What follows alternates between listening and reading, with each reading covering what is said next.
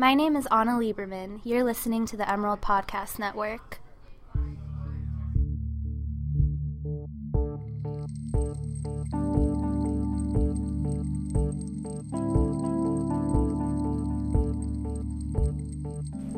From the Emerald Podcast Network and KWVA, you're listening to This Oregon Life. This week, we're looking at the world of imaginary friends. I'm Franziska Monahan, and this is Emerson Malone. Emerson, did you ever have an imaginary friend growing up? You know, I didn't actually, but I remember my sister did, and I remember one time she said she told her imaginary friend to go jump off the Empire State Building, and then like a week later, the imaginary friend came back in a wheelchair. That's pretty intense. Let that one be the only impression you have of my family. well, it Did you- explains a bit. Did you ever have one? Um, yeah, I had I had a few. Um, they were all woodland creatures that lived in my backyard in Northern California. The most prominent one was Squirrel, who was a giant squirrel, and he had a sister named Squirrel Sister. And he also had a cousin who was kind of a jerk, whose name was Squirrel Kid. And then there was also like Blacktail Rip, who was a black-tailed deer, but he wasn't as important. Got a forest entourage. Yeah, Snow White. Were your parents worried at all, or what did they think? Actually, um, to this day, my dad still really likes to talk about squirrel. Like he would interact with the squirrel. I don't know. It was like he like played into the game a little. Was it like a real squirrel or made up? It was a giant made up squirrel. Like like like it was taller than me. It was like a grown up sized squirrel. You know. anyway, So our story today takes place here on campus. There's a psychology professor over in Straub Hall. Her name is Dr. Marjorie Taylor. She's retired now, but she's written a book. it's a lavender colored book with a picture of a small girl on the front, and she's serving a spoon of what looks like applesauce to an empty chair seated next to her. So the implication is that she's feeding it to her imaginary friend, The title is imaginary companions, and the children who create them. So Dr. Taylor came to the University of Oregon in 1985. She published her first paper on imaginary friends in 1993. And the thing you have to realize is at the time, the study of childhood imagination didn't really play a big role in psychology textbooks. Like, there would only be a small sidebar that would reference pretend play, even though, according to a study from 2004, 65% of children claim to have had an imaginary friend. And so that study was conducted by psychologists at the University of Washington and then here at the U of O. So Dr. Taylor's lab is over in Straub Hall here on the University of Oregon campus, and it's called the Imagination Research Lab. The IRL. The families that participate in these studies generally come from the Eugene Springfield area, and Dr. Taylor says around 75 to 80% of what's known about imaginary companions comes from research at the U of O. So I was interested in that idea that there are things going on in children's minds, and do they understand that those aren't shared with other people? So I started. I thought I'd just start looking into it, and uh, I, started doing the research, and then I realized just really basic questions like how many kids have them, what are the imaginary friends like, uh, what's the trajectory, what are the characteristics of children who have imaginary friends versus those who don't. All those questions need to be answered. So I started just interviewing kids about their imaginary friends, and then once you start doing that, you're hooked forever. then you go down the rabbit hole. yeah. So families from the Eugene Springfield area would come in to talk about imaginary friends, and the parents and children would be taken into separate rooms. Like they're being cross examined in a police interrogation. Right. Uh, part of what we'd do is interview them about imaginary friends, and we'd interview both of them, and then we cross-check the information, and then we follow up any kind of inconsistencies. Because lots of times, parent tells you one thing, the child says something else. So Yeah. we want to figure out what's going on there, uh, and sometimes it's because the child uses a different name. So when you say, you know, do you have a pretend friend? They say no, and then the parent says, well, ask about her ghost sister. You go and say, "Would you have a ghost sister?" Yes, her name is Olivia. And the families came to the lab with anything from benign interest in their child's imaginary friend to genuine anxiety about what an imaginary friend meant. Uh, some of them just think it's the most wonderful thing in the world, and it shows that their child is incredibly creative and you know going to go on to be great masterpieces of some sort or another. In literature, other parents find it kind of cute and funny, uh, but you know they don't think it means that much. Other parents uh, think, well, it's okay, but you know I don't want to encourage it too much, and other parents say, "Does it, what does it mean about my child? Do they have a some kind of deficit?" And then we have had parents who have said, "I pray every day for the devil to leave my child," and that is a direct quote. I mean, Someone said that about their yes. child. Oh my gosh. So, how do you talk to kids about imaginary friends as a psychologist anyway? Aren't they a little unreliable? I mean, anyone who's talked to a five or six year old knows that it's impossible to keep them in one conversation. Right. So that's the interesting thing. So the Imagination Research Lab, Dr. Marjorie Taylor, and the undergraduate and graduate students who worked with her sort of brought like a clinical scientific approach to something as sort of fickle as childhood whimsy. And like you said, there's nothing keeping them from stretching the truth, inventing some grand story about their imaginary friend on the spot. The weird thing about interviewing children about their imaginary friends is that you need to hold them accountable about this being that even they realize and will recognize and openly admit is imaginary. But the thing is, you can't laugh or even smile, even look amused, because then it'll just like throw fuel on the fire and encourage them to stretch the truth and say whatever. Franny, did you see Inside Out, the Pixar movie? Do you remember the character Bing Bong? Wait, I know you. No, you don't. I get that a lot. I look like a lot of people. No, no, no, I do. Bing Bong! Riley's imaginary friend. Yeah, yeah. when you and He was the sort of like pink elephant cat hybrid imaginary friend. Way cooler than Squirrel. We'll talk about it. Anyway, apparently, whenever an imaginary friend appears in pop culture, Dr. Taylor is called up to provide some expert testimony. So last summer, after Inside Out was released, Slate magazine interviewed her to give her take on Bing Bong. But if you think about it, Inside Out was sort of an anomaly since there aren't a lot of movies out there that portray imaginary friends as a component of a child's mental health. Most of them just use imaginary friends as nefarious little goobers that indicate mental illness.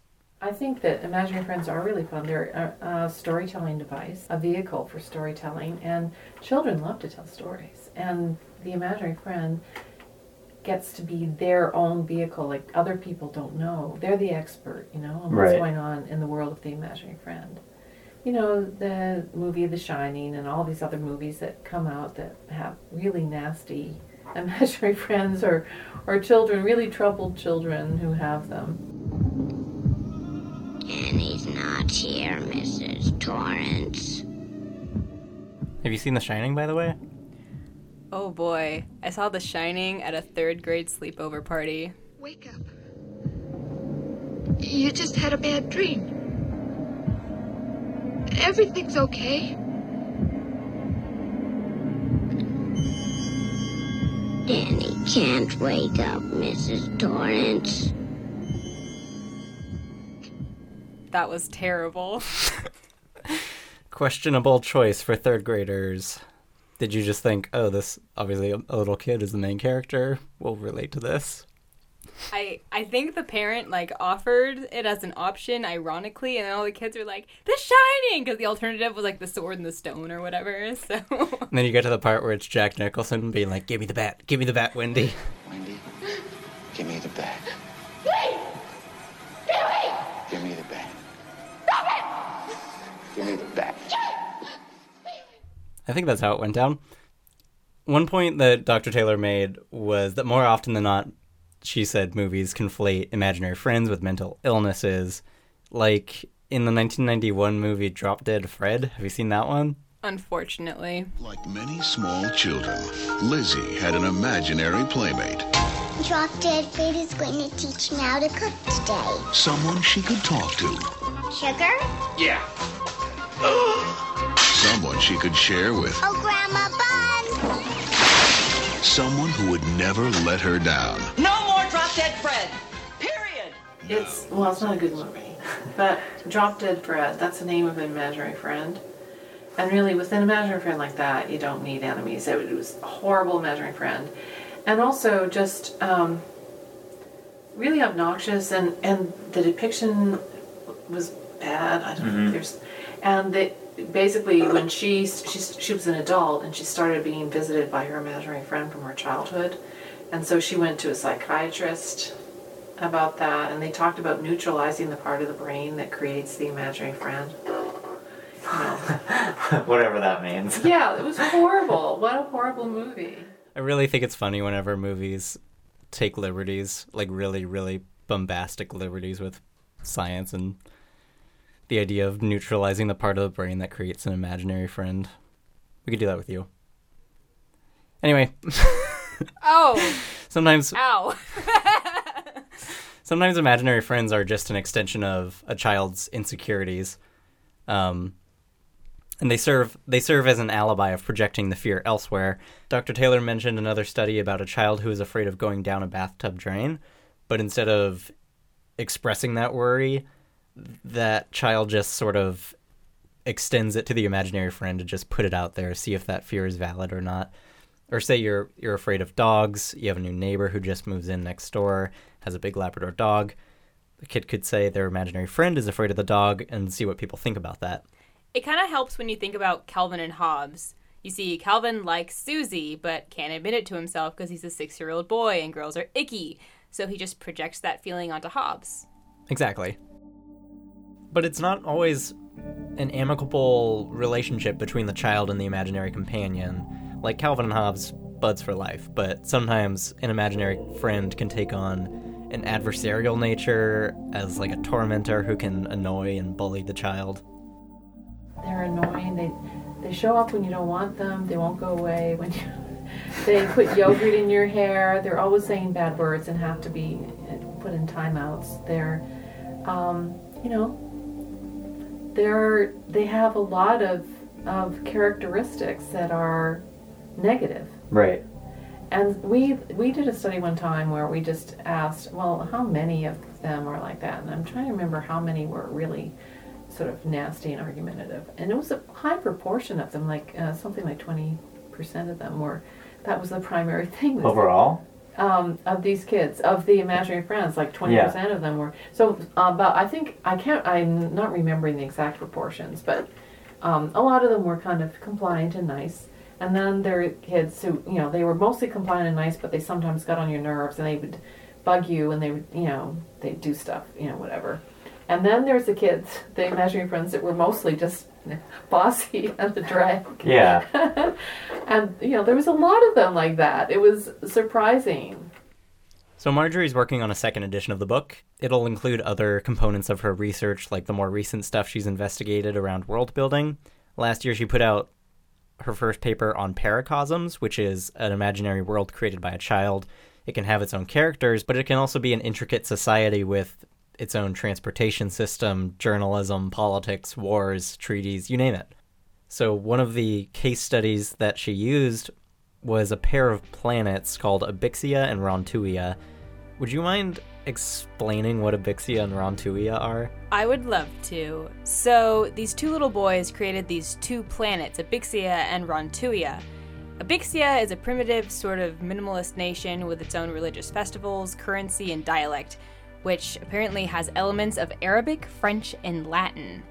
Rontuia, on the other hand, is a more futuristic society with its own transportation system and immigration laws.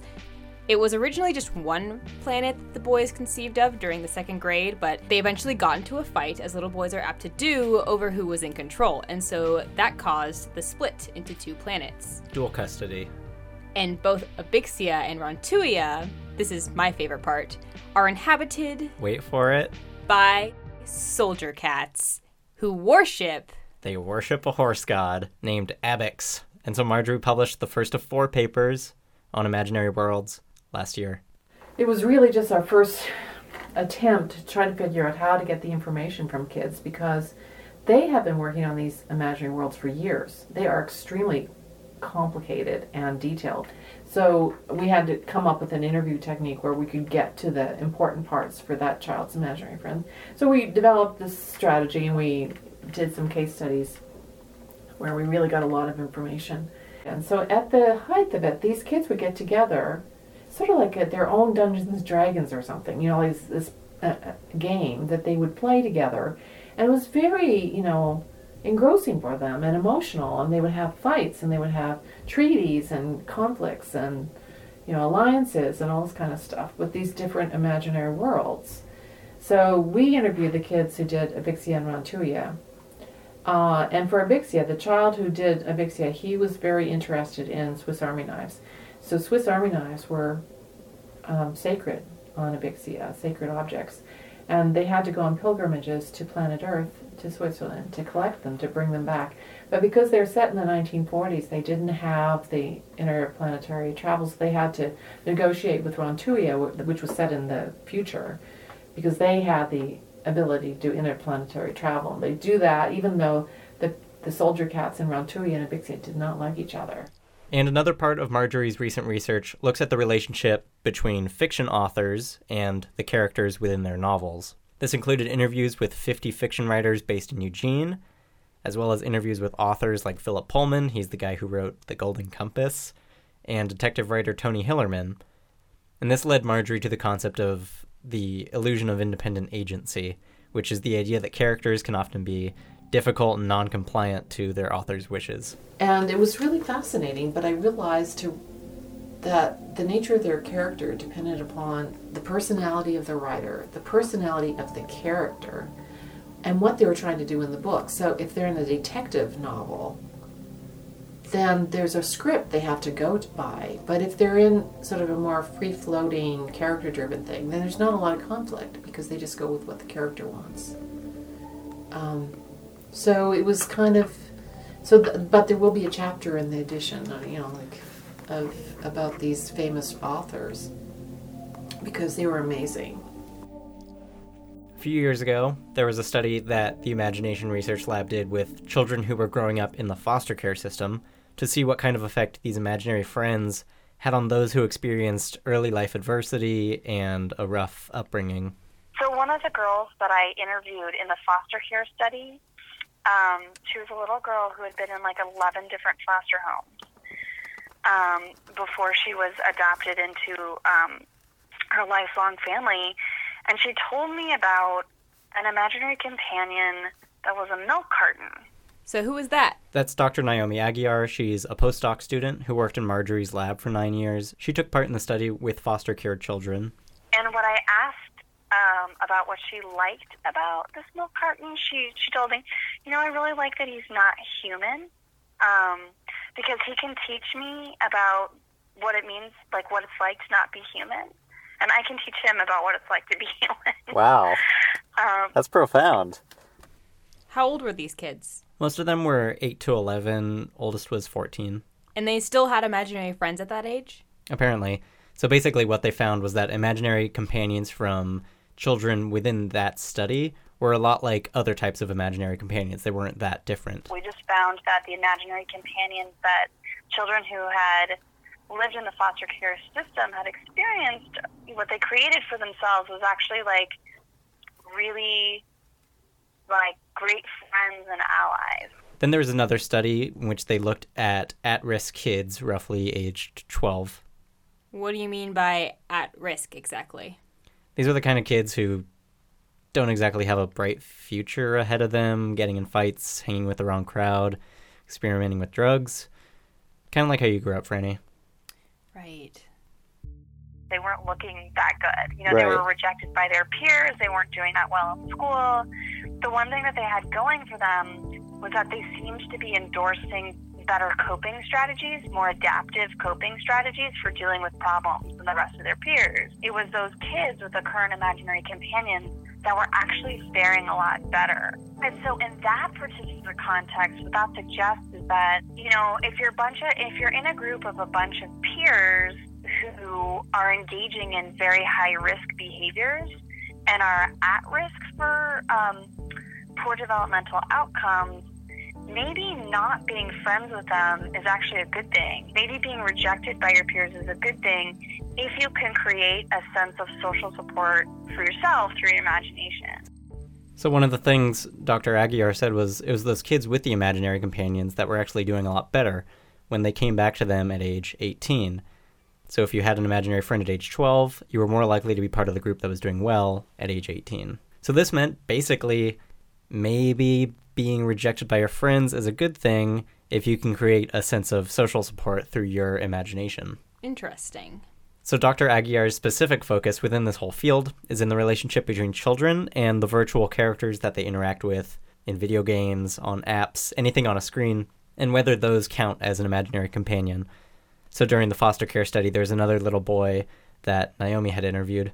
I told him the definition of an imaginary companion, and I said, you know, do you have an imaginary companion?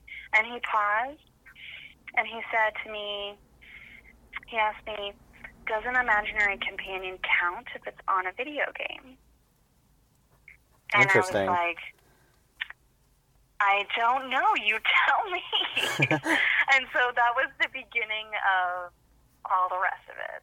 And one of the interesting things that Naomi and I talked about was that there's kind of a dead end when it comes to making friends with characters in a app or in a game or just these artificially intelligent beings. She said they're kind of limited by their programming, so you can't really have a super deep relationship with them. So we're not likely going to have relationships like Joaquin Phoenix in the movie Her. At least I'm saying this right now in 2016. Like Hello Barbie. Like Hello Barbie. Come on, Barbie, let's go party.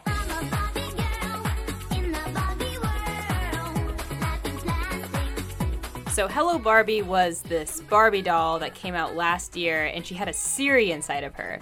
The doll was supposed to learn about you and remember who you were so it could have conversations with you. And the more you talk to it, the more it would remember, in theory. My sister Chelsea has just started collecting shells. We spend hours at the beach finding just the right ones. What about you? Do you collect anything? I collect Barbies. Nothing beats a good doll collection. What kind of dolls do you have?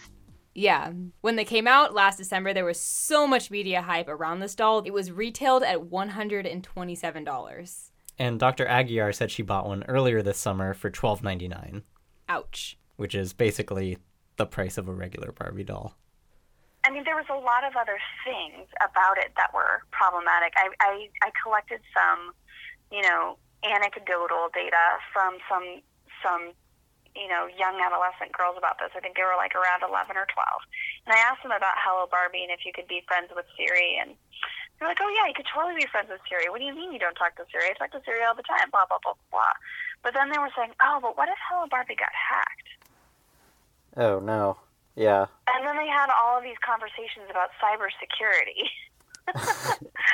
you know, and it was like really interesting. And I was like, oh my gosh, like you're an 11 year old girl, and they're talking about cybersecurity and having their Barbie dolls get hacked. So, this is a pretty dense topic. We could take this to Rontui and back, but that's all we have time for today. For KWVA and the Emerald Podcast Network, this is This Oregon Life. I'm Emerson Malone. And I'm Franziska Monahan. And I'm Giant Squirrel. Our show today was produced by Franziska Monahan and myself. Our music was written by Ben Stone King. If you want to learn more about the Imagination Research Lab, just enter those words into the search bar at dailyemerald.com. Thanks for listening. Bye.